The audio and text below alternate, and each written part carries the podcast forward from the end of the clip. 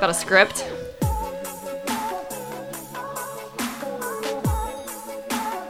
What were you gonna say?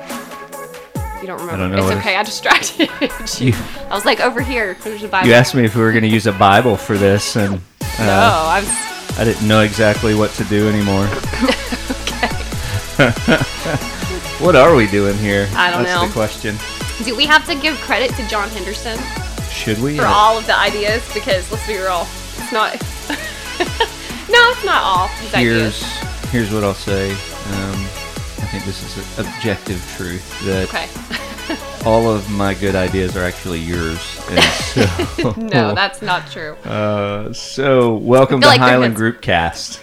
Uh, I'm Jeremy, and this is I'm Emily. Emily. Hey, here's here's the thing. I I I want people to know about you. Why don't you tell people a little bit about you, specifically where you're from and where oh, where I'm from because you love to pick on me about that. I do, it's yeah. just jealousy, insecurity on your part, but Total that's okay. Um, I am from Athens, Georgia. Grew up there and went to the University of Georgia. Go Dogs! Moved here five years ago with my husband Mark and our son. Um, yeah, almost five years ago, and he's a professor at Baylor. So. Uh, we love the Bears now, um, almost as much as we love the Dogs. No, we really love the Bears. We love Baylor. Um, so we love being in Waco. I've worked at Highland um, on and off for a few years, but it's just fun to be a member here and a part of this body. It's been a highlight for us in our time in Waco for sure. Um, so you said you work on and off. Is it because you get Oh. fired a lot, or and then they change their mind, or That sounded really bad. No, it's like a bad breakup to that boyfriend that you can't get away from? off. No, I worked with the college ministry, had the privilege of working with Drew Humphrey and doing discipleship with the college girls for uh, a school year. And then we were placed with a precious little foster baby who is now our adopted daughter. Uh, but in the midst of that, felt like the Lord was leading me to, to focus on our home and, you know, kind of being there for Mark as he was working towards tenure, which he's still working towards, which is awesome. Uh, but just kind of in the middle of all that, just felt like the Lord was leading me to to spend more time at home and um, and then he led me back to Highland. So now I'm working as the small groups coordinator with you. I don't know if you know that, but you are. Uh, I feel like um, you bless me by shaming me all the time. Like you're so. What does at that even job. mean? I- I- It's not you're purposeful. You're, so incredibly good at your job that I just feel horrible at mine, and that blesses me. So. Um, I mean, honestly, your wins are our wins, so we're winning together. Yes. Uh, uh, but speaking of winning, uh, in our conversations with our leaders, we've had some things come out. So why are we actually doing this podcast? Um, so kind of in our conversations with leaders and with church members and just with each other of noticing how, you know, in general, I feel like uncertain times or uh, suffering can kind of remind us of our own weakness and I don't know, fragility is the right word as people. And so things can typically bubble up from our hearts when pressure points are pressed, you know, whether that's frustration or anger, depression, anxiety, or even just having to make heavy decisions, you know, about jobs or about uh, employees, businesses, you know, school decisions, all of the things. And so I feel like, you know, this is a time um, when we as Christ followers have the opportunity to step up and the responsibility to care for the souls of others. And so I feel like we've talked about, you know, what does that mean for members of Highland? How do we offer biblical guidance and wisdom and care to those who are in need? Yeah.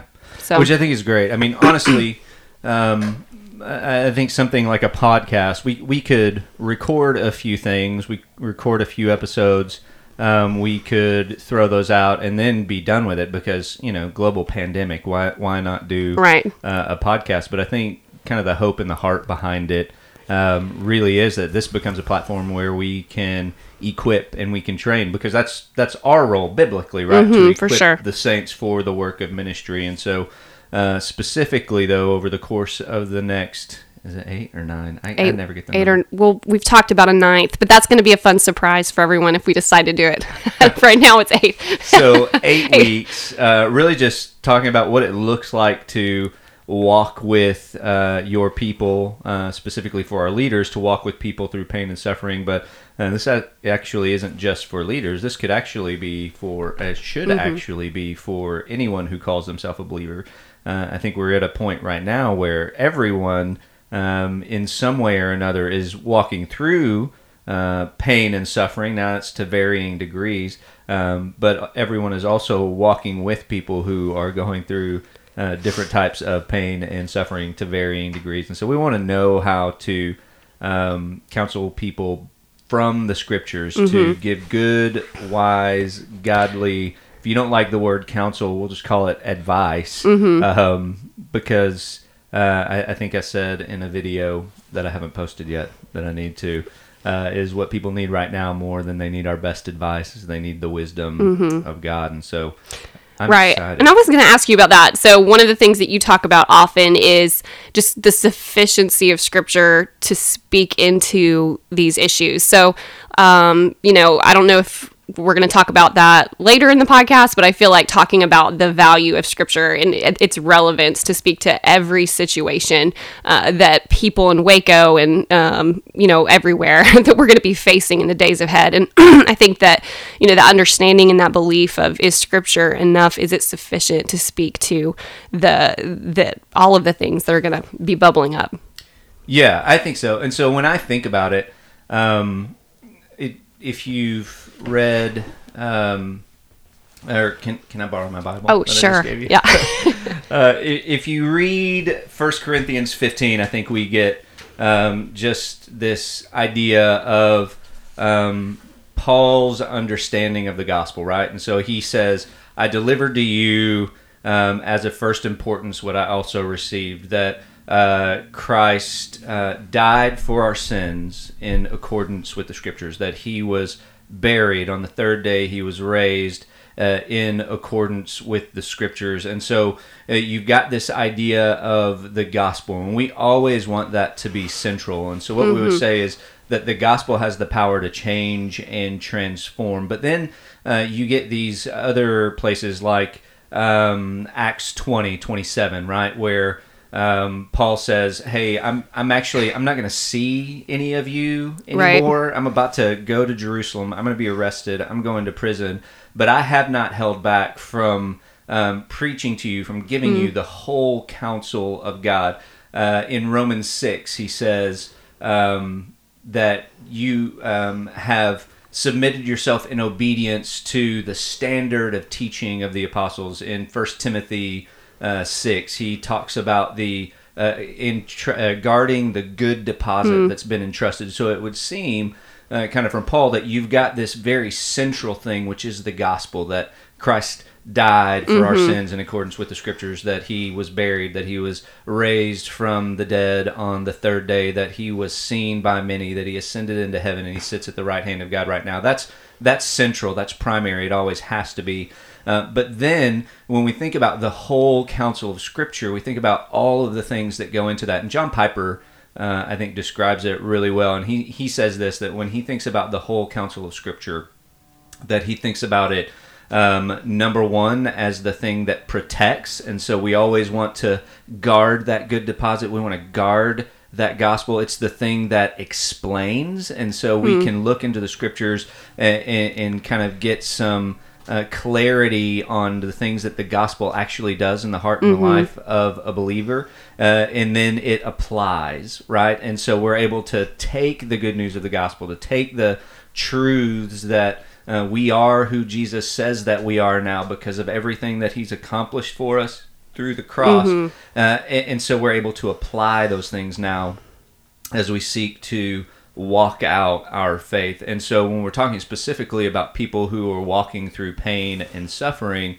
um, and, and there's all kinds of suffering, right? Right. Like there's suffering because uh, of your own sin, of poor choices that you're making. There's suffering because of someone else's sin against you, and then there's suffering uh, because we live in a fallen world that's just been broken and marred by sin. But the reality is, every single one of those things, um, the problem isn't something outside that's pressing in, it's something inside that's spilling out. And so, uh, when I used to do recovery, we would always say it this way that the heart of the problem is a problem of the heart. So, as we're walking with people through pain and suffering, what we don't have the ability to do is to take that away. right? We, right. we can't take that away from them, but what we can do is to help them guard their hearts, to help them protect their understanding of the gospel, to mm. explain how the gospel and how Jesus is still good and kind and loving even in the midst of suffering, and then mm-hmm. to help them apply that truth to their present circumstance so that so that not so they'll be out of that circumstance so that their responses and their heart toward the lord mm. um, will be different. And then they're able to find joy. So when paul says something crazy like i don't consider uh, this light and momentary affliction worth comparing to the eternal weight of glory that it's working in me what we can say is god is using your suffering. None of it is wasted. None of it um, is pointless. It is all doing something, and we know that the something that it is doing is conforming you into the image of Christ. Absolutely.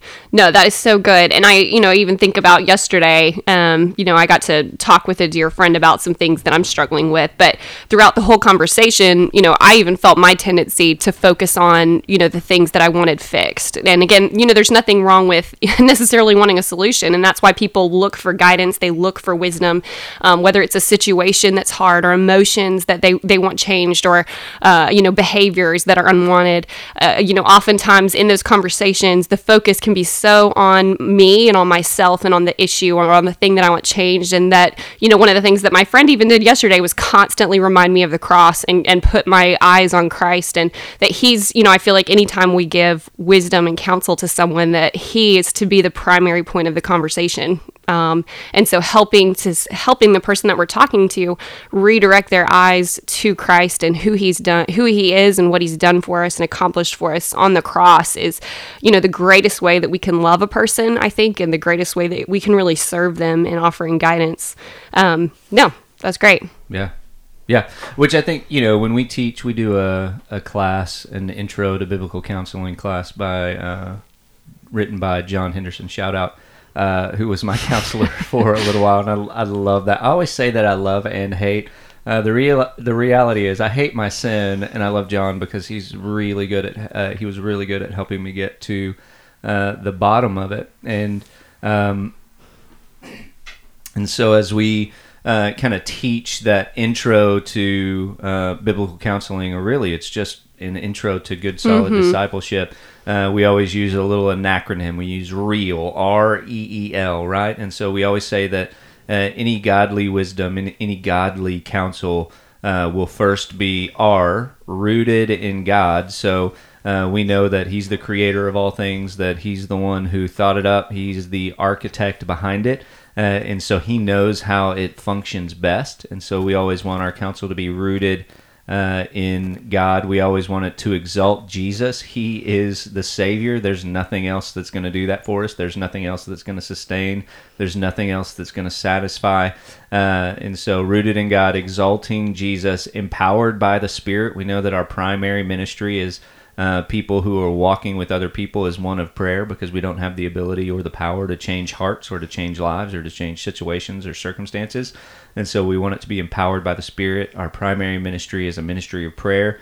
Uh, and then finally, we want it to be loving. And a lot of people, they have a they have a weird and maybe sometimes unbiblical idea of what loving is. And so Right. sometimes you have to reteach what it means to be loving. That means that in gentleness in humility, we engage people um, with the truth of Scripture. And sometimes uh, that can be painful, but then all the time, what we find is that uh, as uh, we take the scriptures and we allow the scriptures to kind of read us, to shine a light on the things that are going on in our heart. And as painful as that may be, when we then are able to kind of apply the balm of the scriptures that uh, over that wound, maybe that the scalpel of the scriptures is made, uh, we find hope, we find healing, and ultimately, I think what we find is encouragement. So we want to be rooted in God. We want to exalt Jesus. We want to be empowered by the Spirit and uh, most importantly, always not most importantly, but Always. as importantly, always we want to be loving. No, I love that. And even, you know, so our words are loving, but, you know, one thing that you talk about a lot is just how, like, you know, even the way we speak is to be, you know, seasoned with salt, I guess Mm-hmm. Paul says. I don't remember.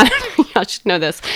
Scripture, somewhere it is might written. be in the Bible somewhere. somewhere it is written that we're to speak as seasoned with salt. So, you know, what does that mean as far as, you know, the way that we communicate truth um, to the people that we're ministering to? Yeah, I think that's a great question, especially for a guy whose love language is sarcasm.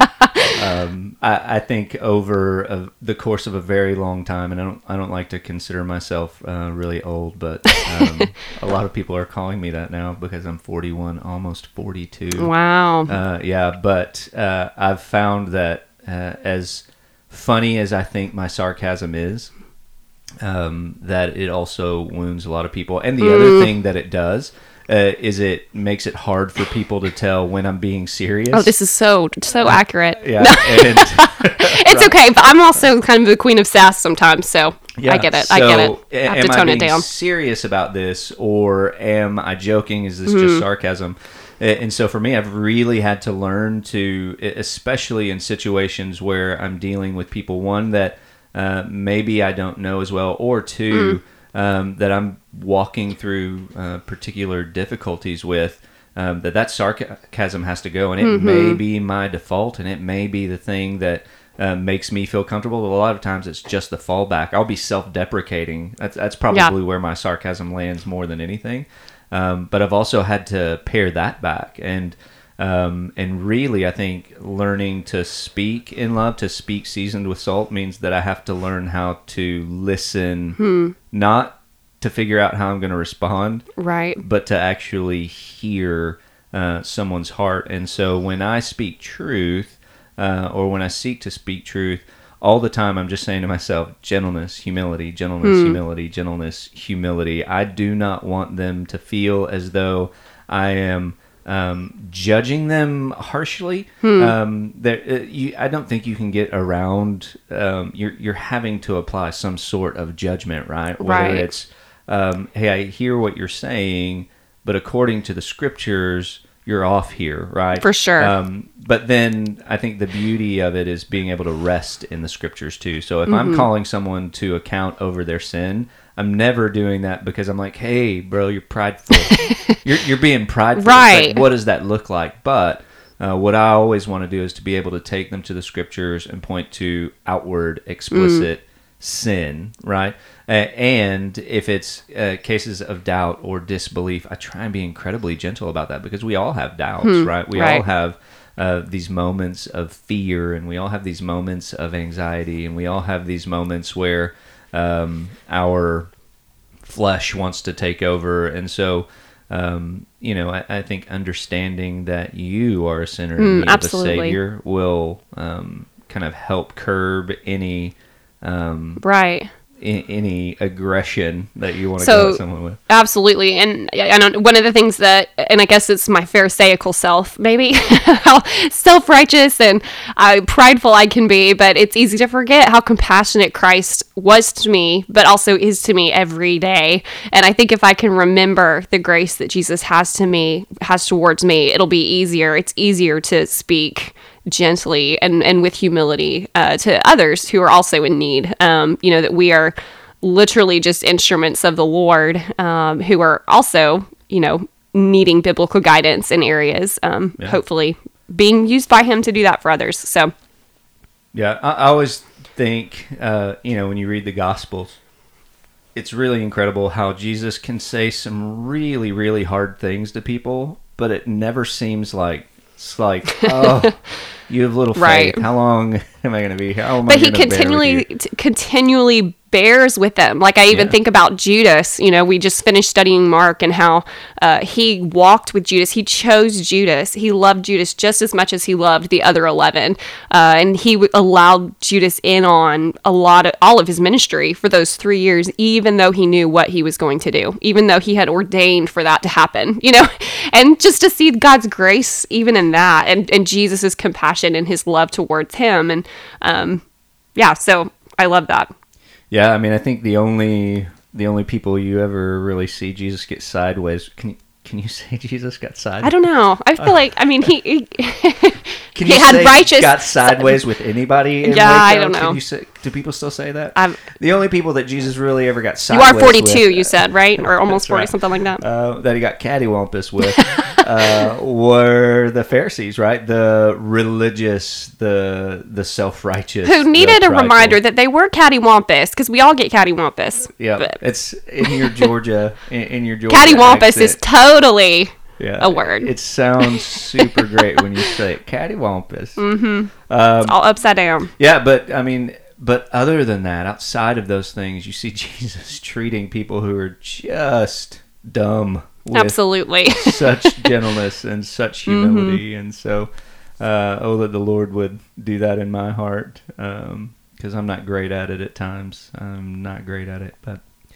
Uh, but really, I mean, as our leaders and as uh, people of Highland are really seeking to to love others, we're hoping that um, just over the course of the next several episodes, but uh, really kind of beyond that, that uh, this will be a place that they can look to find ways that they Mm-hmm. might interact with people uh, biblically, which we all right. have to learn. Right. right. And we all interact with people. We all relate with people. You know, as quarantined as we are, we still have relationships to keep up. And we're quarantined with people that we have relationships with. And so, you know, even in those moments, learning how.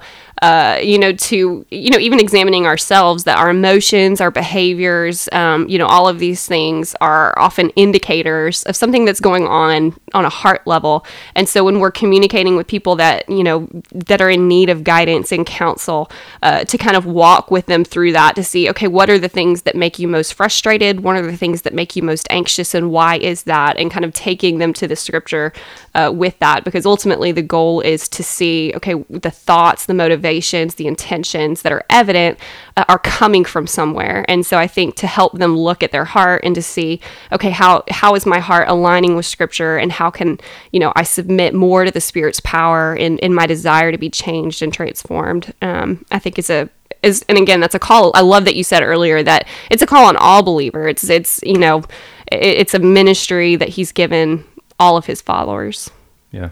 So how often, like, if you had to, if you had to pin it down to like an actual time, or like number, how how much of your week would you say you spend trying to encourage or give godly uh, counsel or wisdom? How, much of well right now it's major the majority of my counsel goes to three little ones who are under the age of six. One of them he's like so excited about turning six in about a month. So it's almost may which means yeah he's so excited. So i feel like daily with those three for sure. Um, you know and it definitely it, it it it sounds you know sometimes i think it can sound intimidating you know these big words of counseling or guiding someone in their to their heart you know and but really it's just it's a habit of a lifestyle that we as believers can can learn to develop. Uh, but to answer your question i feel like you know it depends on where i'm at but in friendships you know with my you know with family members who i love dearly or you know a- any kind of relationship it's an opportunity to point someone to the cross to christ to, to bring their attention back to the truth of scripture. Um, and so i feel like it's probably all the time. Well it's, it should be all the time but let's be real it's not because i'm human and have plenty of issues so. How, how much of your conversation? How about hardly that? any. Hardly hardly any. Um he, here's what i would say to that. I uh, I, I find for me that it's kind of my default. Like people think I'm a little bit weird and awkward because I have a hard time with just small oh talk. totally you do. Uh, and so I have a tendency to kind of push conversations to a level that some people aren't quite willing or ready to go. My favorite is how when you when somebody says you say how are you doing? And I say oh yeah I'm doing pretty good. And you say really? You're good? Why are you good? What's going on? And I'm like I I mean I don't know. I'm just good so Uh, there's an example but it's because that's your counselor's heart your yeah, my my pastor heart and my social awkward no. socially awkwardness won't allow me to do it. I, and i'm just i'm just not. And so uh, honestly i feel like i spent a really long time hiding and not really being known. And so uh, I've figured out a long time ago how to do that incredibly well. Uh, what I'm still working through is how to uh, get to authentic uh, more quickly without making it strange for everyone. But what people say is when people say that It's a gift, Jeremy. and they do say they say you're awkward, and I'm like I'm not. No, but it's awkward. good. You feel You're- awkward around me, and that's okay. no, it's a it's a gift. Yeah. Well, um, this is hopefully um, kind of episode one of a podcast that will keep going. Uh, we have several uh, over the next eight weeks planned for you. Uh, the first one being over prayer. And so, again, if our primary ministry here uh, into people is one of prayer, we want to know how we use that uh, as we seek to counsel wisely from the scriptures. But then um, we want to know maybe how to practice that. And so we'll be talking about prayer. Uh, and then we will talk about, I believe, counseling with grace and truth. That's the plan. Because you got to have both of those things. If you have grace and no truth, that can lead to some pretty hairy things. And you have truth and no grace, and that can lead to a lot of people just not wanting to listen to or be around you. uh, and then we'll talk a little bit how you go after people's hearts, uh, what that looks like, and then some specific troubles, which uh, I think we probably are all dealing with in the moment, such as fear, anxiety, anger, depression, grief, and loss. And so uh, we, we just want to be able to equip you well to walk through uh, those various situations. And then what happens after that eight weeks? I don't know. I'll let Emily decide. Oh, it'll be she's got the glorious. ideas. We're gonna save that for later. Make you wonder for a while. Just keep you hooked. All right. Well, Emily, you got anything for them? I don't. No knowledge or wisdom No. you drop on them? no knowledge of wisdom or wisdom. Yeah. Okay. Well, I'm Jeremy, And I'm Emily. and we'll see you next time.